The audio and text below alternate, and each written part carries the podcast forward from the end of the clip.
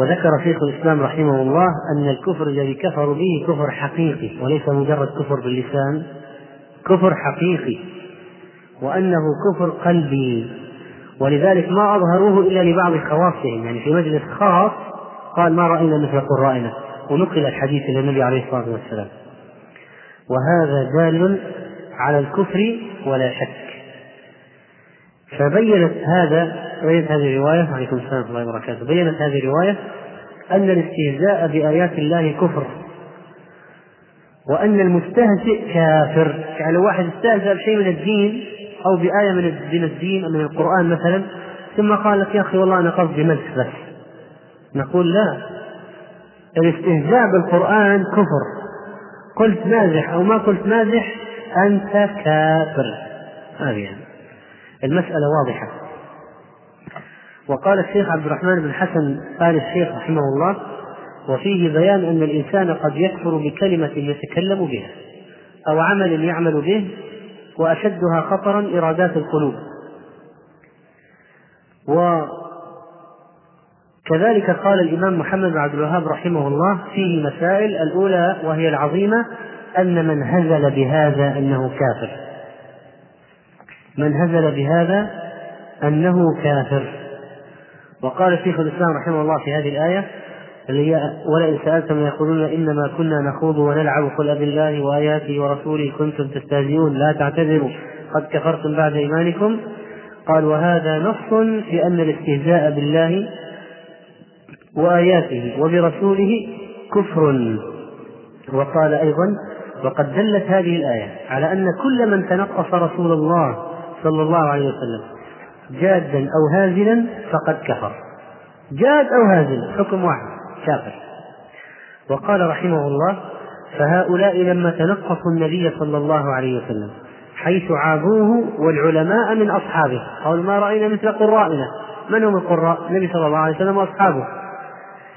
واستهانوا بخبره أخبر الله أنهم كفروا, كفروا بذلك وإن قالوه استهزاء. فكيف بما هو أغلظ من ذلك؟ وإنما لم يقم الحد لم يقم الحد عليهم لكون جهاد المنافقين لم يكن قد أمر به إذ ذاك.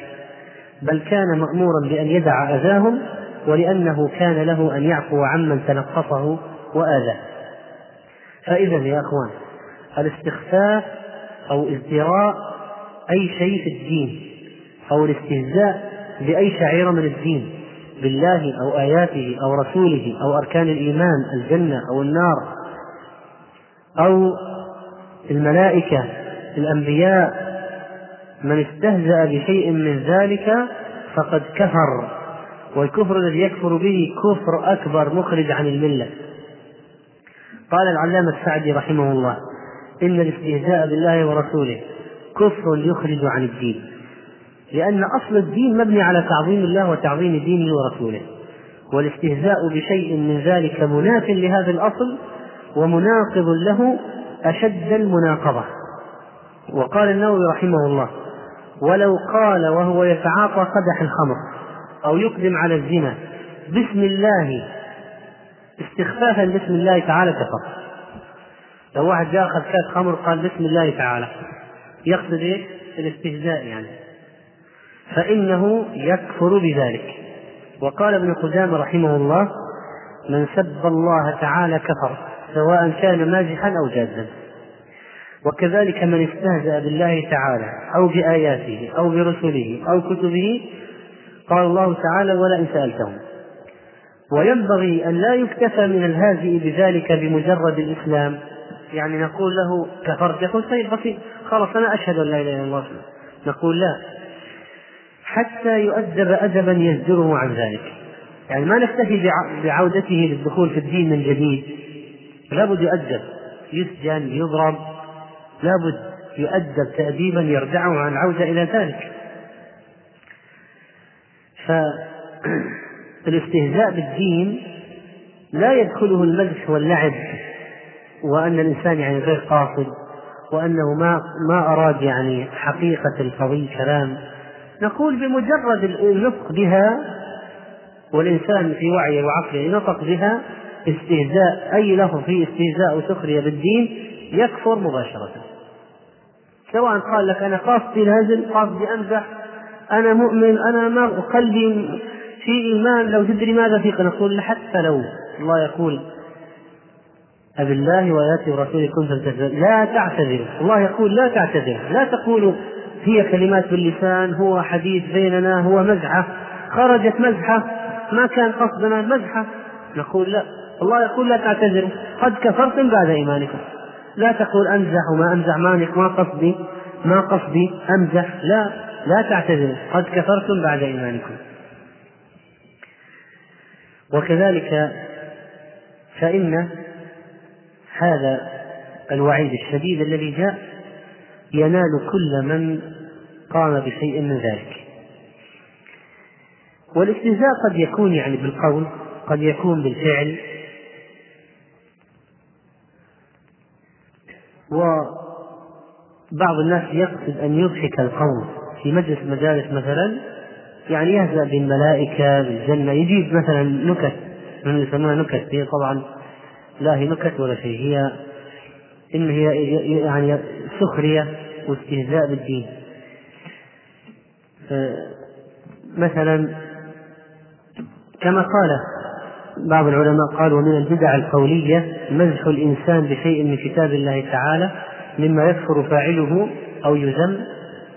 أما الذي يكفر فاعله كمن يصعد في مكان مرتفع والناس تحته فيتشبه بالواعظ والخطيب ثم يتلو كلام الحبيب صلى الله عليه وسلم ثم يأخذ في مد صوته وهز رأسه ويقول أيها الناس وهم تحته يتضاحكون كفروا كلهم أجمعون.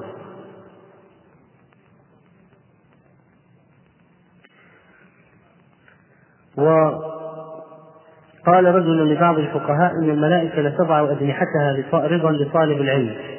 فقال واحد في مجلس مازح لأجل ذلك سمرت قبقابي لكسر اجنحتهم فما كان إلا قليلا حتى وقع في تهمة فقطعت فيها رجله. يعني قدر الله عليه بشيء تسبب في قطع رجليه. لأنه قال أنا جئت إلى حلقة العلم ومعي مسامير في القبقاب لكسر اجنحتهم شوف الكلمة؟ وكذلك لو أن إنسانا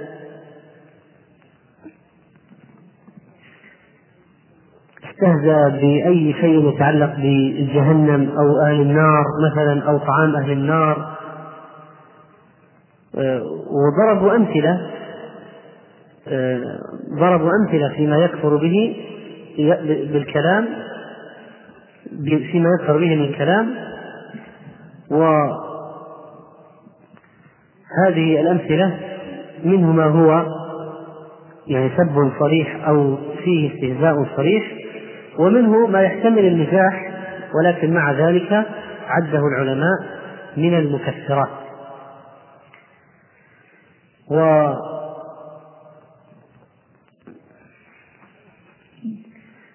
أيضا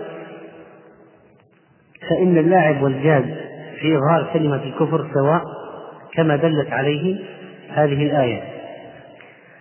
ونلاحظ عند بعض الناس أنهم يستخدمون أحيانا أجزاء من آيات في مجال استهزاء أو سخرية يأتي بشيء من القرآن. في مكان لا يناسب أبدا. لا يناسب أبدا. فهذا يخشى عليه يخشى عليه من أن يدخل في هذه الآية. كما قال أحد المدعوين ما لي لا أرى الخبز أم كان من الغائبين. فقال صاحب الدعوة سآتيك به قبل أن تقوم من مقامك. ونحو ذلك من الكلام وقول بعضهم ولكم في العدس أسوة حسنة. فيضحكون يقهقهون. هؤلاء يخشى عليهم من الكفر الوارد في هذه الآية صراحة صراحة. وكقول بعضهم لما جيء له بالطعام فقال أفطر عندكم الصائمون أتى الطعام الغراء وصارت عليكم ملائكة إلا جبريل؟ قالوا ولما؟ قال لأنه لا يأتي إلا مع الشاي. هذا هي استهزاء بجبريل أنه يأتي مع الشاي لا يأتي إلا مع الشاي. فهذه الكلمة يمكن أن تودي به في مهاوي الكفر والعياذ بالله والعياذ بالله. ويقع من بعض الناس يعني في هذا على سبيل المزاح يعني مزاح. يأتي لك بمقطع من آية أو مقطع من حديث مثلا آه، يأتي لك به على سبيل الاستهزاء والسخرية وتضاحك الناس في المجلس. يتضاحكون يأخذون على أنها يعني فرصة وأنها مزحة مع أن القضية في غاية الخطورة. وينبغي على الإنسان إذا سمع كلام الله عز وجل أن يعظمه وأن يخشع له وأن يطرق مفكرا فيه متدبرا وليس أن يستعمل في مجالات الاستهزاء والسخرية والمزاح. ما أنزل القرآن لكي نقطعه؟ مقاطع ونأتي بها في مناسبات على سبيل السخرية والتنكيت والمزاح وإضحاك الناس. ما أنزل القرآن لهذا مطلقا. وكذلك النبي صلى الله عليه وسلم بعض الناس ربما يقول في سنته عن سنته أشياء عن سنته أشياء. ف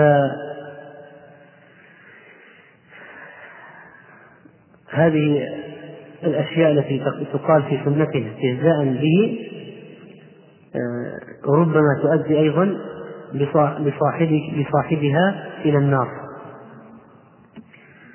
وكيف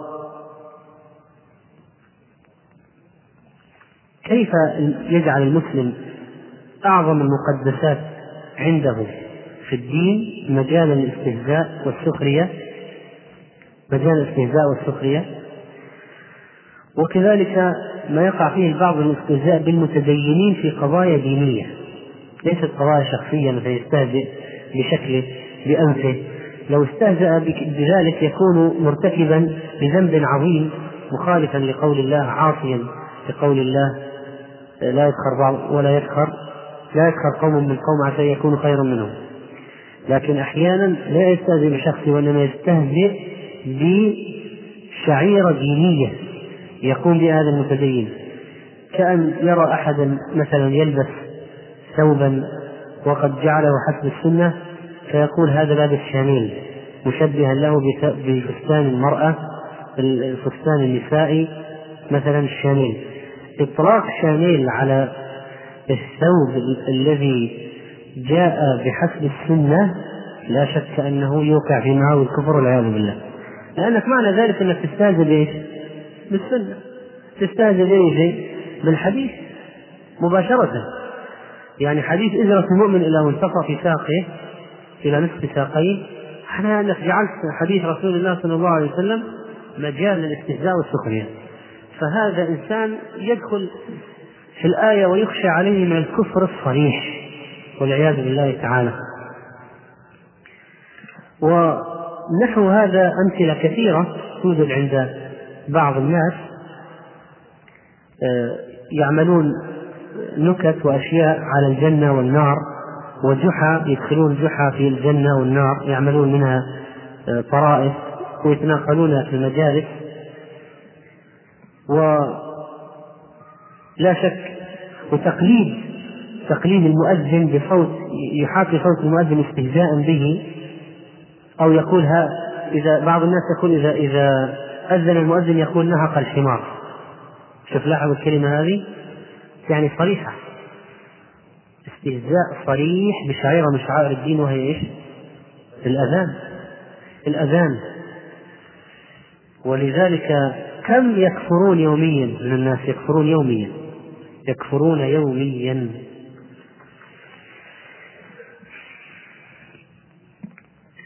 وبعض الممثلين قد يضع لحية مستعارة. وعمامة يقلد شيخا نعم آه، صاحب دين أو أو يعني يعمل كأنه يقلد عالم أو إمام أو نحو ذلك. فيكون أيضا داخل في من استهزأ بأهل الدين لدينهم لأن أهل الدين لهم أهل الدين لهم سمات ولهم علامات. فلو استهزأ بثيابهم وأشكالهم وهيئتهم ومثل دورا فيه يعني شخص متدين أو عالم مثلا وجالس يقلد بالصوت مثلا يقلد صوت عالم هذا أو العالم هذا على سبيل الاستهزاء والسخرية. يقيد أصوات العلماء على سبيل الاستهزاء والسخرية. فهذا أيضا يخشى عليه من الكفر والعياذ بالله تعالى. و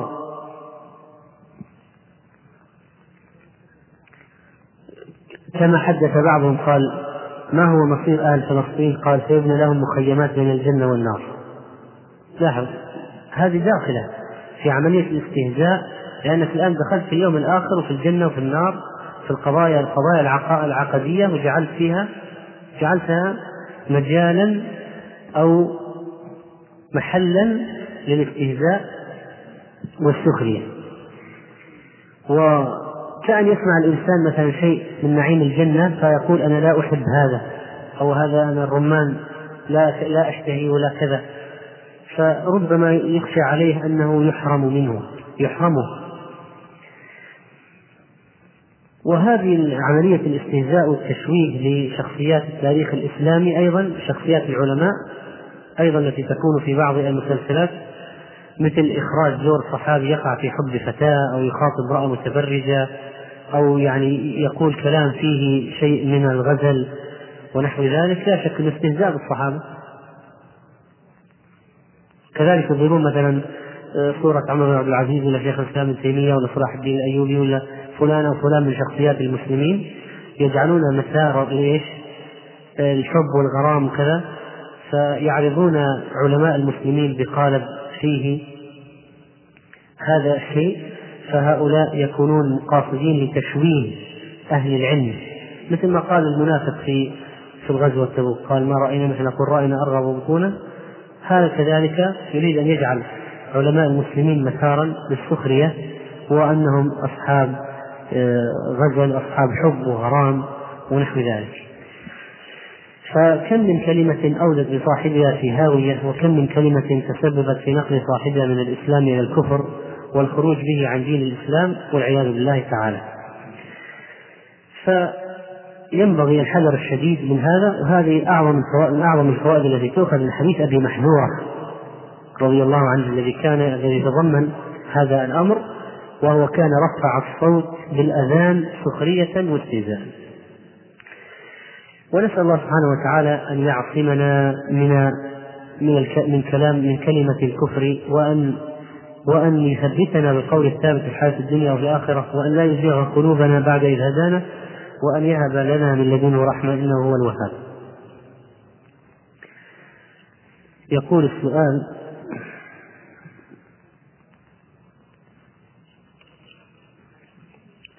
ما حكم قراءة سورة السجدة والإنسان في فجر الجمعة بعض الأيام. لا بأس هذه السنة. أما إذا كان يشق على المصلين بحيث أنهم ينفرون أو يتركون الصلاة فالإنسان يمكن أن يتألف قلوب هؤلاء بأن يقرأ سور أكثر من هذه مع تعليم السنة وإذا فعلها يعني أحيانا لتعويدهم لا يكثر منها حتى لا يهربون أو ينفرون ثم أن الإنسان يجب أن يكون حكيما في نشر السنة بين الجهلة بها. ما حكم أخذ الأجرة على تدريس القرآن؟ إذا نواه لله نواها لله فلا يجوز أن يأخذ أجرة عليها. كما دل عليه حديث عبادة بن الصامت رضي الله عنه لما علم رجلا من أهل الصفة شيئا من القرآن فأحس ذلك الرجل بأن لعبادة عليه فضلا فأهداه قوسا حسنة الصنعة جيد. فسأل عنه النبي صلى الله عليه وسلم فأخبره بأنه قوس من نار هذا يحمل على ما إذا كان قصد وجه الله وثواب الله فلا يجوز أن بعد ذلك أن يأخذ شيئا لئلا يعتاض عن ثواب الله بشيء من الدنيا أما لو أن الإنسان احتاج إلى أخذ شيء على تعليم القرآن وإذا ما علم قد لا يوجد هو من لا يوجد من يعلم غيره من المتبرعين فاحتاج أن يأخذ أجرة لكي يتفرغ للتعليم فلا بأس بذلك. مثل ما يأخذ قارئ القارئ الذي يرقي يرقي يأخذ مقابل القراءة فكما جاء في قصة أبي سعيد مع النذير اشترطوا عليهم جعلا جعلوا لهم قطيعا من الغنم فأخذوه مقابل تلك الرقية. وهو لا يأخذ مقابل العبادة وإنما يأخذ مقابل العمل. قراءة سورة السجدة والإنسان طيب هذه فرغ إذا تقدم المؤذن قبل الأذان بدقائق ما نفطر حتى حتى يأتي الوقت الصحيح. ثم الآن في رمضان ما في فرق بين الاعتماد هو على التقويم. المؤذن يعتمد على إيش؟ على التقويم. وأنت عندك التقويم. فإذا قدم المؤذن فلا يكون هذا عذرا في أن نفطر إن الإنسان عنده توقيت وإذا كان المؤذن علم بأنه ثقة يجوز الإنسان أن يفطر على أذانه. إذا علم أنه ثقة وسمعه يفطر على أذانه.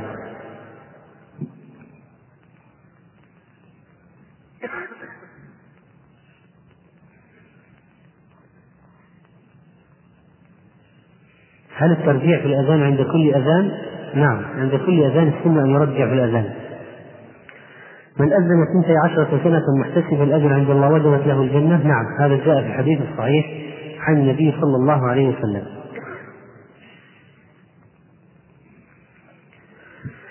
أن يأتي بعمال ويقول اذهبوا فاعملوا ثم يأخذ منهم 300 ريال شهريا. هذا أكل المال بالباطل ولا يجوز لأنه مقابل إيش يأخذ منه؟ مقابل الكفالة. الكفالة من عقود الإرفاق والإحسان. ولا يجوز أخذ المال مقابل مقابلا آه، ولا يجوز أخذ المال عليها. رجل أراد أن يجامع زوجته في هذا رمضان فشرب ماء حتى يفلت من الكفارة ثم جامع. هل تسقط الكفارة؟ أبدا. يقول شيخ الإسلام رحمه الله كيف ذكر كيف نقول للشخص يستعين على الجماع بالطعام والشراب قبل الجماع؟ نقول ما عليك إلا قضاء هذا اليوم؟ وإذا جامع قبل أن يأكل ويشرب نقول عليك شهرين وعليك الكفارة المغلظة قال الشريعة. هذا عبث لا يمكن أن تأتي مثله الشريعة. هذه هذا قال هذا شيء شنيع لا ترد الشريعة بمثله ولذلك إذا أكل أو شرب بقصد الهرب من كفارة مغلظة فإنه يعاقب بنقيض قصده تجعل عليه الكفارة المغلظة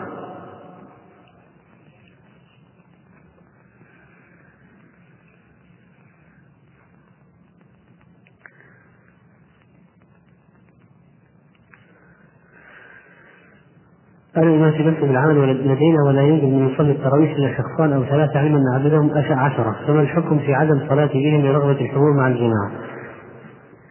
لا بأس انت تذهب إلى المسجد وتصلي.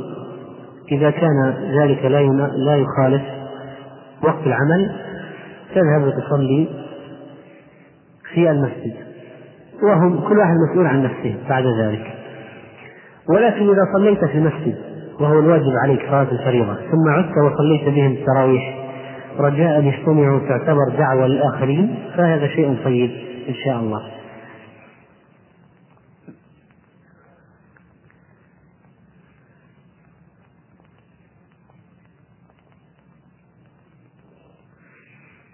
إذا كان هناك مؤذن يؤذن بمقابل وجاء أحد وقال له يريد أن يؤذن مكانه محتسبا.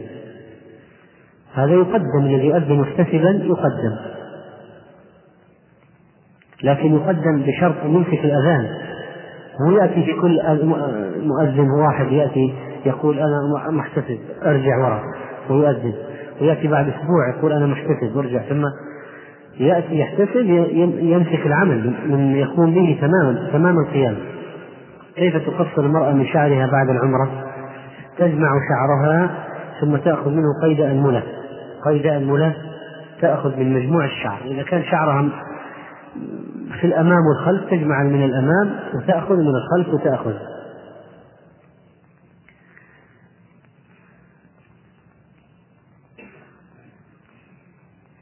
إذا لبست ملابس الإحرام في المنزل فهل أستطيع عقد نية العمرة في الطائرة فوق الميقات أو قبله؟ نعم.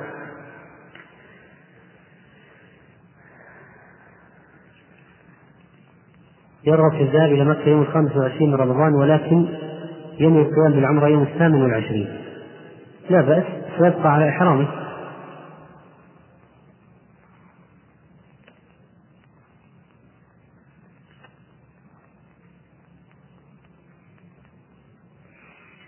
إذا تشبهنا بالنبي صلى الله عليه وسلم فصارت الأنظار تلتفت إلينا فهل يعتبر هذا من لباس الشهرة؟ الجواب لا. هذا دعوة إلى السنة.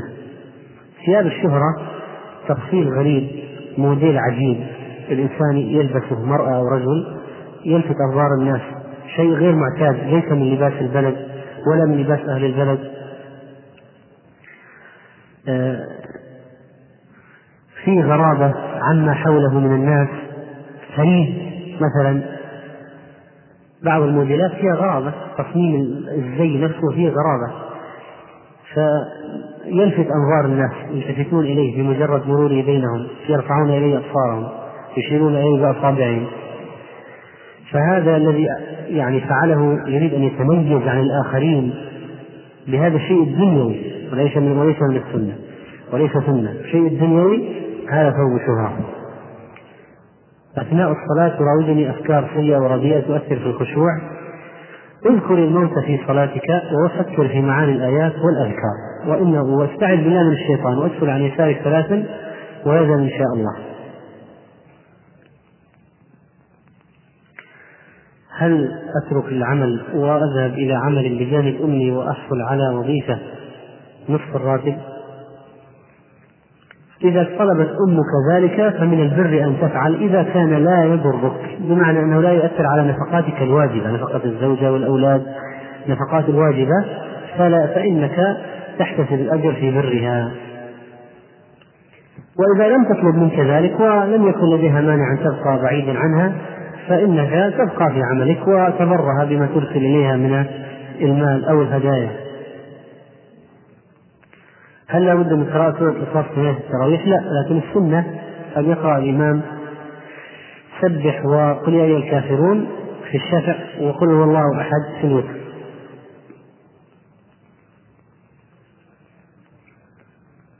ماذا يقال عند قول المؤذن الصلاة خير من النوم؟ يقال الصلاة خير من النوم عموم قوله صلى الله عليه وسلم إذا سمعت المؤذن فقولوا مثل ما يقول ما ورد الاستثناء إلا في حي على الصلاة حي على الفلاح فقط ولذلك إذا قال الصلاة خير من النوم نقول الصلاة خير من النوم. عند دخول وقت الأذان ولم يؤذن أحد. هل يجوز الشخص أن يؤذن بعد دخول الوقت؟ نعم. لأنه هو دعوة للصلاة وطرد الشيطان. يعني الأذان فيه فوائد مو فقط إعلام بدخول الوقت في فوائد أخرى. دعوة الناس للصلاة إظهار الشعيرة في البلد طرد الشيطان.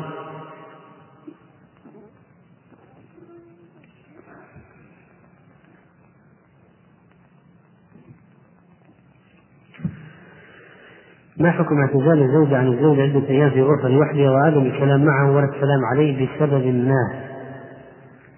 هذا إذا إذا صار منها فهو نشوز. إذا كان ليس لسبب ديني فهو نشوز. فإذا هجرت زوجها لعنتها الملائكة. إذا هجرت فراش زوجها لعنتها الملائكة. فالواجب عليها أن تتوب إلى الله وأن تعود إلى زوجها. وأما إذا هجرت لسبب ديني كأن يكون تهجر في وقت سكره في وقت شربه الخمر مثلا ونحو ذلك أو أنه تارك للصلاة فاعتزلته ولا تستطيع أن تذهب لأهلها فاعتزلته في البيت فهذا واجب عليها.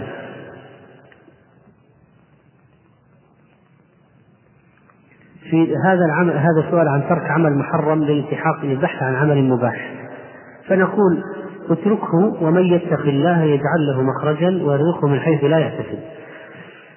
فالمسألة تعتمد على أمرين تقوى الله تقوى الله عز وجل والأخذ بالأسباب. تقوى الله أن يترك العمل مع الأخذ بالأسباب البحث الجاد تطيب ملابس الإحرام قبل لبسها والدخول في نية الإحرام. هذا من المحاذير التي تترتب عليه أنه لو خلع الرداء مثلا تطيب, طيب الإحرام ولبسه وأحرم.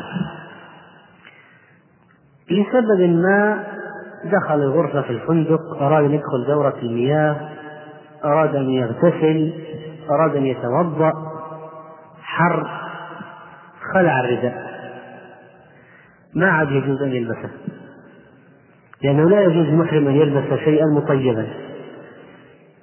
فبمجرد خلعه ما عاد يجوز له أن يلبسه. ولذلك لا يطيبه حتى لا يقع في هذا الإشكال مثلا. ذهبت لأداء العمرة وعند وصولنا قست الأشواط السبعة ولكن من شدة التعب. لم أستطع السعي مباشرة. فذهبت إلى الفندق ونمت واحتلمت ثم اغتسلت. وغسلت ملابس الإحرام ثم ذهبت للسعي. فما حكم عمرتي هذه؟ الجواب عمرتك صحيحة. ولا يشترط أن يكون السعي واقع بعد الطواف مباشرة. لو فصل بينهما براحة فلا بأس بذلك.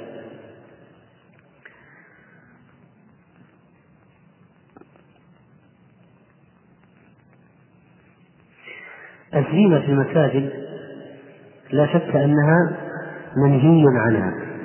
لا تحمر ولا تفسر ولا نقوش ولا يجوز أن يكون هذا في مساجد المسلمين لأن المساجد لم تبنى للزخرفة. إذا زخرفتم مساجدكم وحليتم مصاحفكم فالدمار عليكم كما جاء في الحديث الحسن. وعلى الإنسان أن يصرف بصره ويشتغل بذكر الله تعالى. ما إذا توفي أحد الوالدين وهو على ولده غضبان ماذا يفعل الوالد لينال رضا الله تعالى؟ علما بأن رضا الله للولد في رضا الوالدين. فعليه أولا أن يتوب إلى الله لأن هنا حق لله تعالى أيضا وهو أنه عصى الله لأنه لأن الله قال له وبالوالدين إحسانا وهو لم يبر بهما.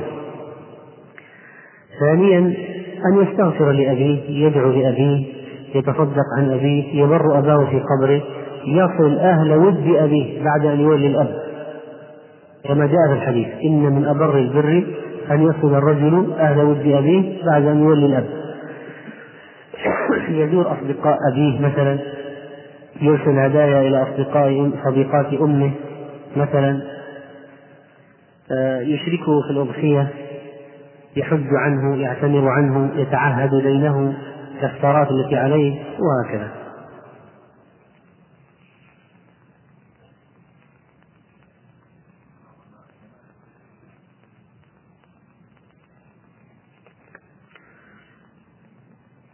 طيب. إذا جاء الإنسان يصلي وكان الإمام يرفع من الركوع فهل يقول دعاء الاستفتاح؟ لا طبعا هو ينضم مع الإمام مباشرة